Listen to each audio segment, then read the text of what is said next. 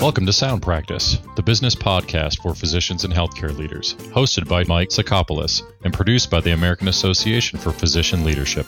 Professional school teaches more than just core knowledge needed for the profession. The professors and the curriculum become a shared experience for students. We can all remember a special faculty member that gave us his or her time and wisdom as we struggled through a course. We remember classmates and first patients. Both what and how we are taught impacts the profession and individual careers. In this episode of Sound Practice, we are taking a deep dive into medical education from the point of view of the student. There's much to discuss about the pathway to the medical profession, so let's begin.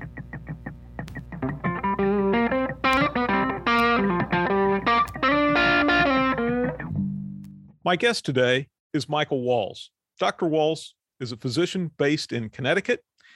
More importantly, he is the president of the American Medical Student Association. Dr. Walls, welcome to Sound Practice. Hi, it's so good to be here. It's nice to meet you. This is my pleasure. So, I'm interested in knowing more about the American Medical Student Association. You tell me about the history of AMSA? Yeah, so uh, AMSA was originally founded in uh, 1950. We were actually the student section of the AMA, the American Medical Association. Um, and over the first 15 or so years, um, as a student section of the AMA, we had eventually sort of broke off for uh, philosophical differences from the organization and changed our name, I believe, in around 1968 at which point we we used to be SAMA, the Student American Medical Association, and that switched to AMSA, American Medical Student Association. Uh, when we did that, the AMA created uh, created the new current student section. But since then, AMSA has been very involved both politically and in within medical education. Some of the the big things that we've worked on is um, advocating on Capitol Hill for uh, things like the um, Family Practice Act of 1970, we were one of the organizations that worked with the matcher at NRMP to change the match algorithm to favor medical students.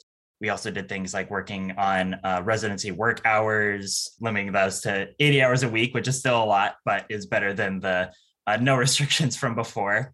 Things like Earth Day. So we've been involved politically, you know, since the early fifth or since yeah, since the early 50s. And then we've had a lot of really incredible alumni come out of the organization. So one you had on the show recently was uh, Dr. Jay Bhatt, who was our, our president, I believe 2007. Dr. Leana Wen, who is a former health director for Maryland, president of Planned Parenthood, and you know she's she's all over the place on CNN, MSNBC.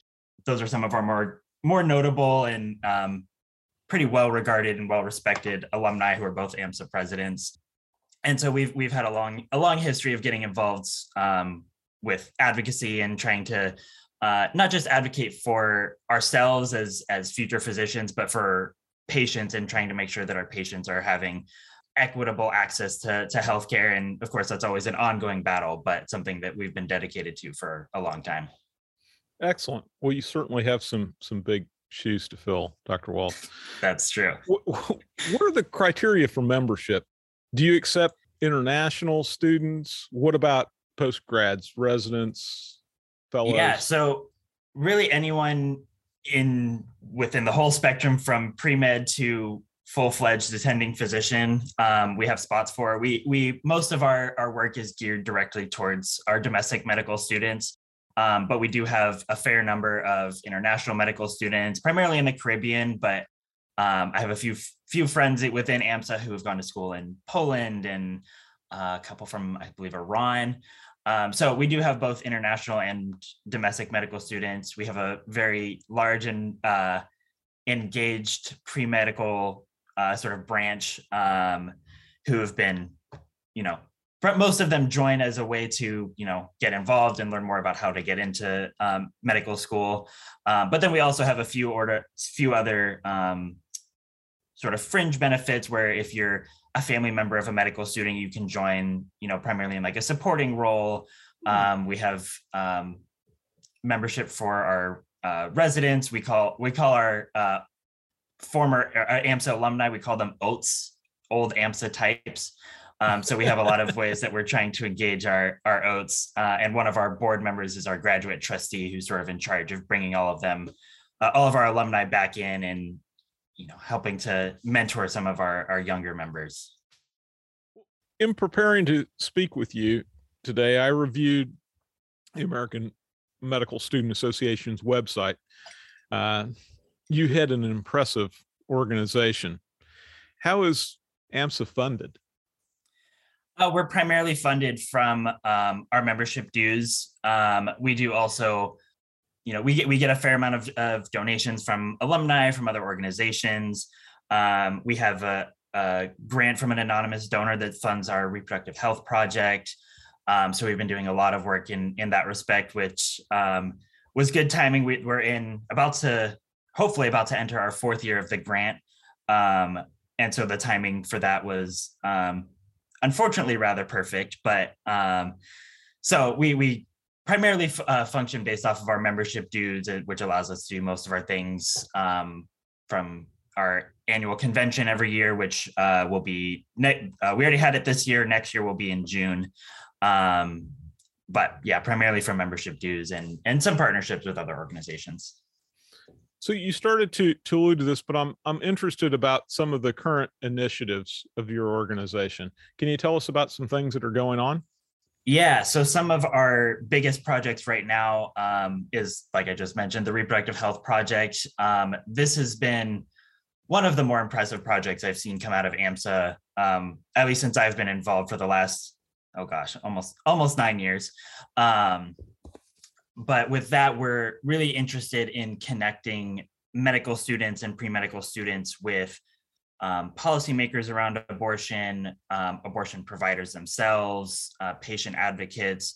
Um, and so that's been our biggest project. We actually just last night had a um, an interview with uh, Lizz Winstead, who is um, the co-creator of The Daily Show and currently running um, the Abortion Access Front. So we heard from her and you know she's a comedian so it was talking about a very serious issue but in a, a very candid way and so um, we're really trying to focus on that front on um, educating medical students on how to advocate for their patients um, and really just what abortion is and why we consider it to be um, integral to, to just health in general um, but outside of that we also have put a big emphasis on medical education reform, um, especially since COVID, medical education has changed pretty drastically. And so one of our, our big projects um, is our medical education scorecard, where we're surveying medical students um, to figure out, you know, what parts of their education are important, um, and then determining how well their schools are doing that. With the idea behind it to be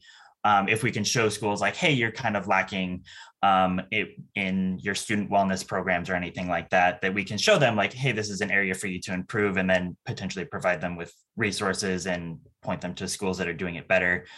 Um, and then, you know, we have eight action committees and five campaigns that cover essentially pretty much everything you could think of in medicine. So we have our global health team, community and public health, environmental health, uh, wellness and student life, med students for gun safety, healthcare for all. So we have, you know, initiatives for all of those things, building in um, phone banking, writing letters to the editor, and working with local members to sort of help facilitate that advocacy and, and build leadership skills. Give me some idea of the size of your organization. How, how many members do you have? Um, you know, we're we're just putting those numbers together, so I don't have exact numbers, but uh, we're somewhere around 20 to 30,000 uh, members, and that's a combination of um, medical students, pre-medical students, and international. Yeah, congratulations. That doesn't happen by accident. Well, well it done. It does not. Um, so we at the American Association for Physician Leadership are obviously firm believers in the importance of physician leadership. Why is medical student involvement in leadership and advocacy important to AMSA?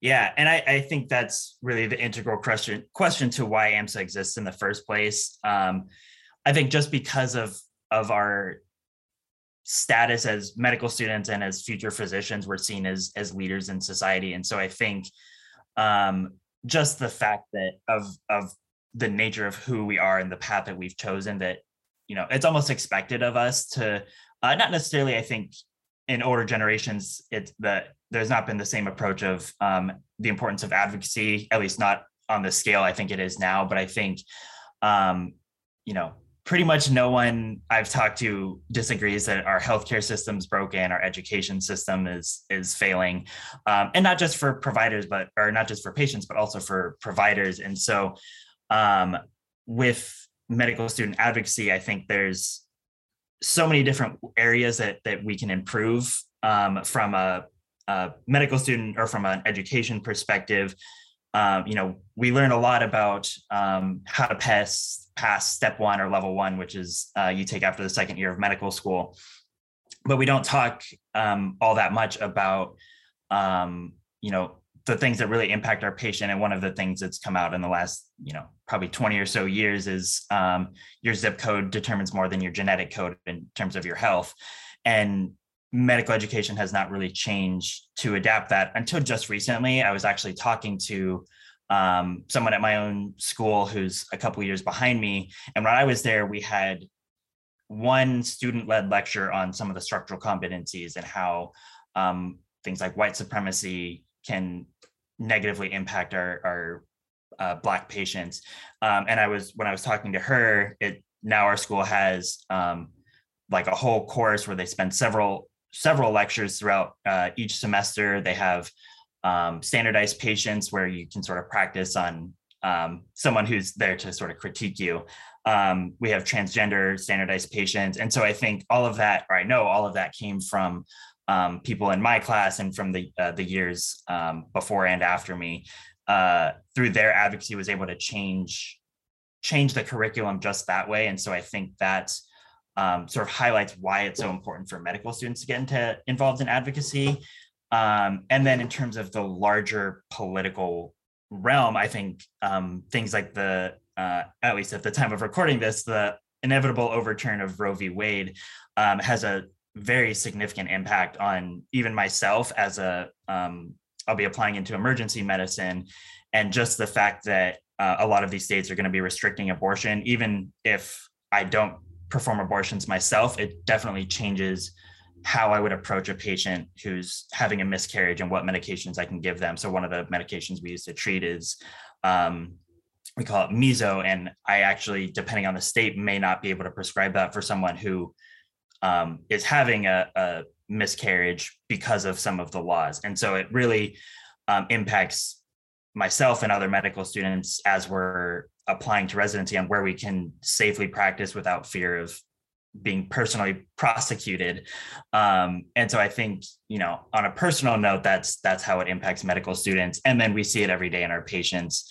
Um, i was practicing in a, a hospital that was um, a large population of migrant farm workers uh, generally low uh, health literacy. Something like 70% of our patients were monolingual spanish speakers. And so there's the sheer volume of of people I saw with just uncontrolled diabetes who came in on um, DKA, diabetic ketoacidosis, or um, having amputations because of their uncontrolled diabetes is is hard to watch as a medical student, um, and I think really also highlights how important it is that medical students get involved. There are many student organizations out there. Why AMSA? Yeah, that's a that's a great question. So I think, and we work with a lot of the other uh, medical student organizations on various issues. I think where AMSA is unique is um, from an advocacy perspective. We're not focused on on one particular issue. Um, so we have groups that we work with, like the uh, Med Students for Choice, who work on uh, reproductive health and uh, abortion access. Med Student Pride Alliance focuses on um, transgender health and and LGBTQ or yeah LGBTQ health.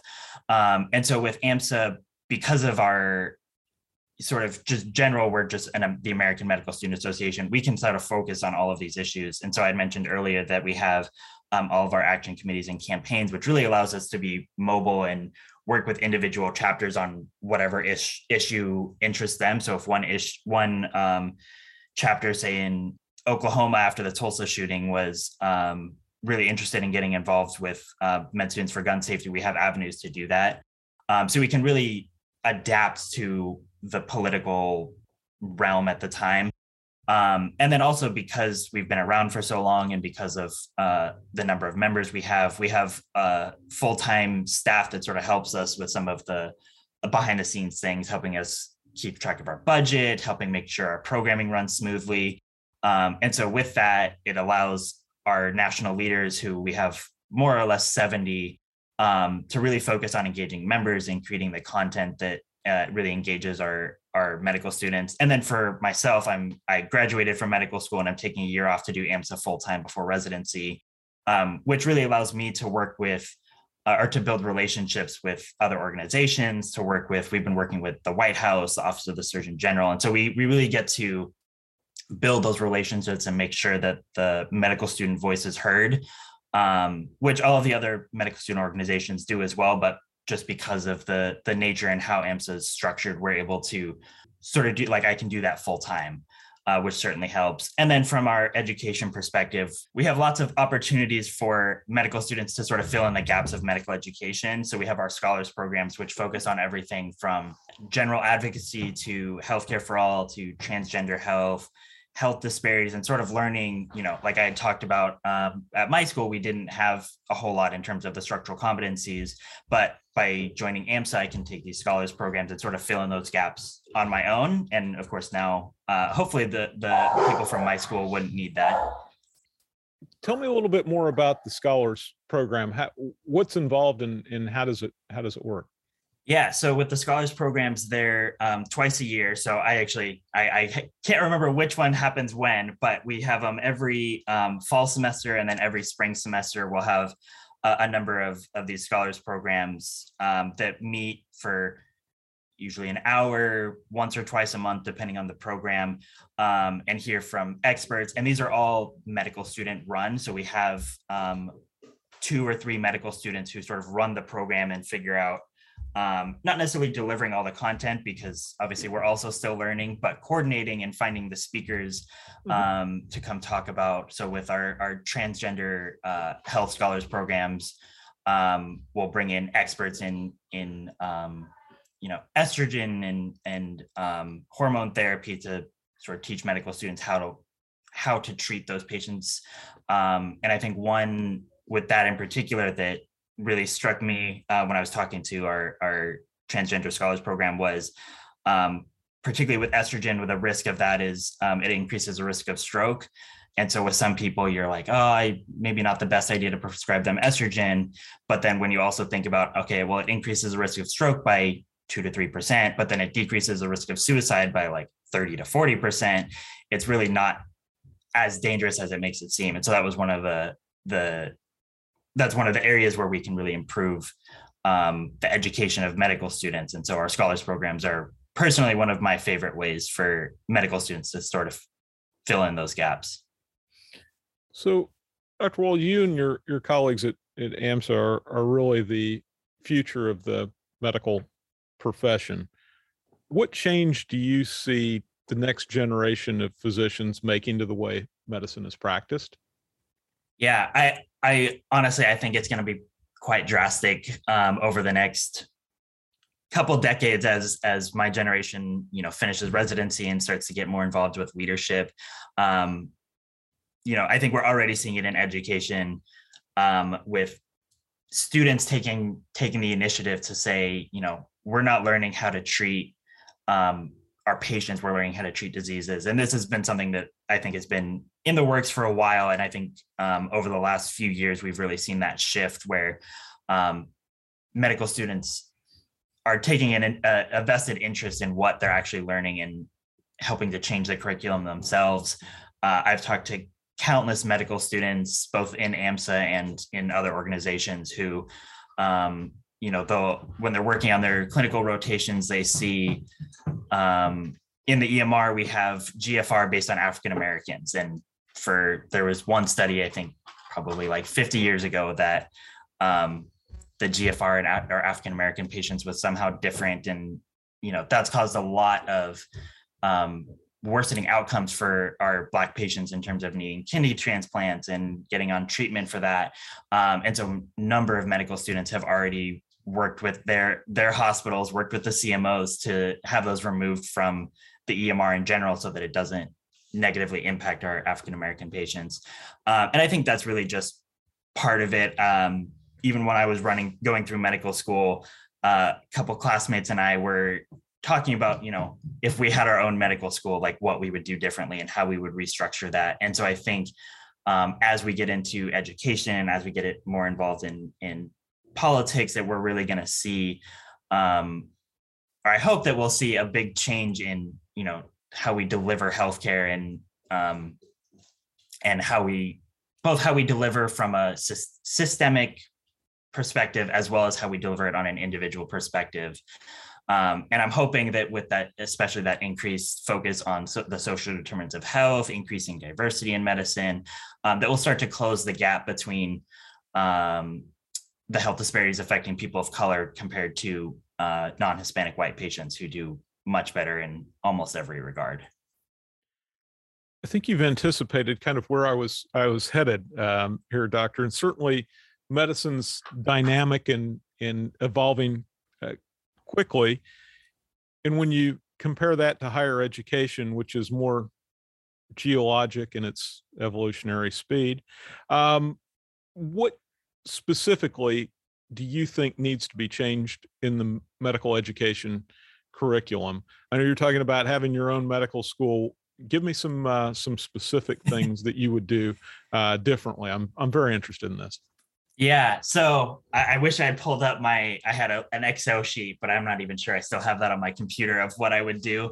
Um, but I think a big part of it is um, I was actually just at a conference hearing from a PA who was teaching at a, a PA school of how they did it that I think was, I believe it was at Duke, um, was a really impressive way of approaching it where they had a whole class that was just dedicated to addressing health disparities. And so as they were talking going through renal, they talked about you know things like the um, GFR for Black patients and and the negative impacts of that, and how they can, um, you know, we're getting away from the term uh, cultural competency, um, and I believe the best phrase is cultural humility, and sort of understanding um, how to treat various patients. And so they had an entire course dedicated to um, that and like how you think about, you know, as you're going through your pulmonary lecture, how other factors outside of um, you know just cystic fibrosis and asthma but like what environmental factors uh, impact that so things like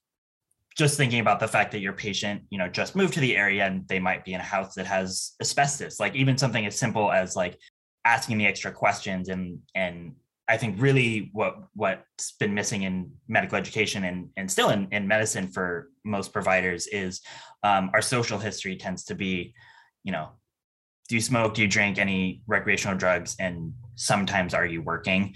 Um, and i think that's that's an area that if i had my own medical school i medical school i would expand significantly to think about all of the other factors and not just um, you know are you working but like what kind of job how are you lift or like are you lifting anything um, and really trying to expand like thinking about what other factors might contribute to a disease also including things like whether or not they're able to afford medication and um, things of that nature. I'd also, um, there have been a lot of studies that um, unfortunately empathy decreases year to year within medical school. So your first year medical students are very empathetic, but by the time they graduate, um, that's dropped off fairly significantly. And I think a big part of that is, um, you know, wellness in in medical school is is not great. I think it's improving, and most schools at this point have um, therapists and things to uh, help their medical students with uh, suffering from mental health disorders. But um, the the structure of the medical school itself, because in part because it's so rigorous, uh, is really not conducive to good mental health practices. Um, and so I think there are certainly ways to um, improve that a lot. Thinking about when you're taking tests and providing opportunities for students to you know where it's not every test is super high stress and if you fail it then you're done for the year type of thing um, the things that you know keep all of the medical students up at night but so i think those are two of the biggest things i would change is um, working to not decrease the empathy bringing in um, real patients and hearing from them because i think the first two years of medical school you don't get much of that um, and it makes it difficult to you know i'm learning all about um, heart transplants, but you know, I don't necessarily, I don't see a patient with a heart transplant. So it, it really creates this disconnect of like, we're learning about the diseases and not how to treat a patient. Um, and so I think, you know, bringing in patients and hearing from, hearing their stories early um, is, is really important too. We're running short on time, but I'm interested to know where you see uh, AMSA going in the next year to two years. What issues will you be focusing on? What does the yeah. future look like? Uh, so the biggest one, of course, is uh, reproductive health because of the the work we've been doing there with our reproductive health grant and our reproductive health project. Uh, that's our biggest priority, and we've been working with a number of different groups and um, working with a couple people in the White House to really find ways to to increase abortion access because you know beyond just having an effect on our patients, it has an effect on how medicine is practiced in general. Um, and so reproductive health is absolutely going to be one of our our biggest sticking points. I talked about the medical education scorecard, and I think working with organizations on um, mental health and medical education reform and how we can ensure that our medical students and future physicians are are really learning um, how to treat their patients and ensuring that you know I physician burnout is or just healthcare burnout is at an all-time high and it's even higher for medical students and, and residents um, and so really focusing on mental health is a big one. And then i think the the next biggest thing is with um, access to healthcare and lowering drug prices. Uh, we've been working on lowering uh, working with uh, lowering drug prices now for a while. And i think um, that's one of those areas where we we think we can really make a big impact on um, you know, we tried working on uh, lowering Medicare or allowing Medicare to negotiate drug prices uh, when with Build Back Better. So we're um, unfortunately that one didn't pass, but we're still optimistic that we can make uh, a big difference there. Um, and then another sort of big topic that um, has not gotten enough attention politically uh, was one of the provisions in Build Back Better was the ACA subsidies, which are set to expire um, on December 31st. And so on January 1st, if Congress and hasn't done anything by then, our most vulnerable patients are going to see fairly significant increases in their healthcare premiums, which you know could trigger the the death spiral and see a lot of people just dropping health insurance because they can't afford it or um, switching to uh, worse insurance plans where you know they effectively don't have health insurance. And so um, I think those are our, our, biggest issues. Of course, we're also going to continue working um, in uh, gun violence prevention, keep working on environmental health and how climate change impacts health. So we're not going to forget about everything else, of course, but those are our big priorities for the year. Dr. Michael Walls, keep up the good work, sir. Thank you for your time today. Thank you so much. It was a joy to be here. My thanks to Dr. Michael Walls, president of the American Medical Student Association. His time and thoughtfulness are much appreciated. My thanks also to the American Association for Physician Leadership for making this podcast possible. Please join me next time on Sound Practice. We release a new episode every other Wednesday. Bada bing, bada You've been listening to Sound Practice, the business podcast for physicians and healthcare leaders. Check out the show notes for this episode at soundpracticepodcast.com. If you have any suggestions for future episodes, we'd love to hear them. Email us at info at soundpracticepodcast.com. Subscribe to Sound Practice wherever you listen to podcasts so you can automatically receive our episodes. And please rate us and comment on the podcast in iTunes and Google Play. Sound Practice is presented and produced by the team at American Association for Physician Leadership. We are the world's premier organization for all aspects of physician leadership in every sector of healthcare. Learn more at physicianleaders.org. holy cow, Batman and Robin.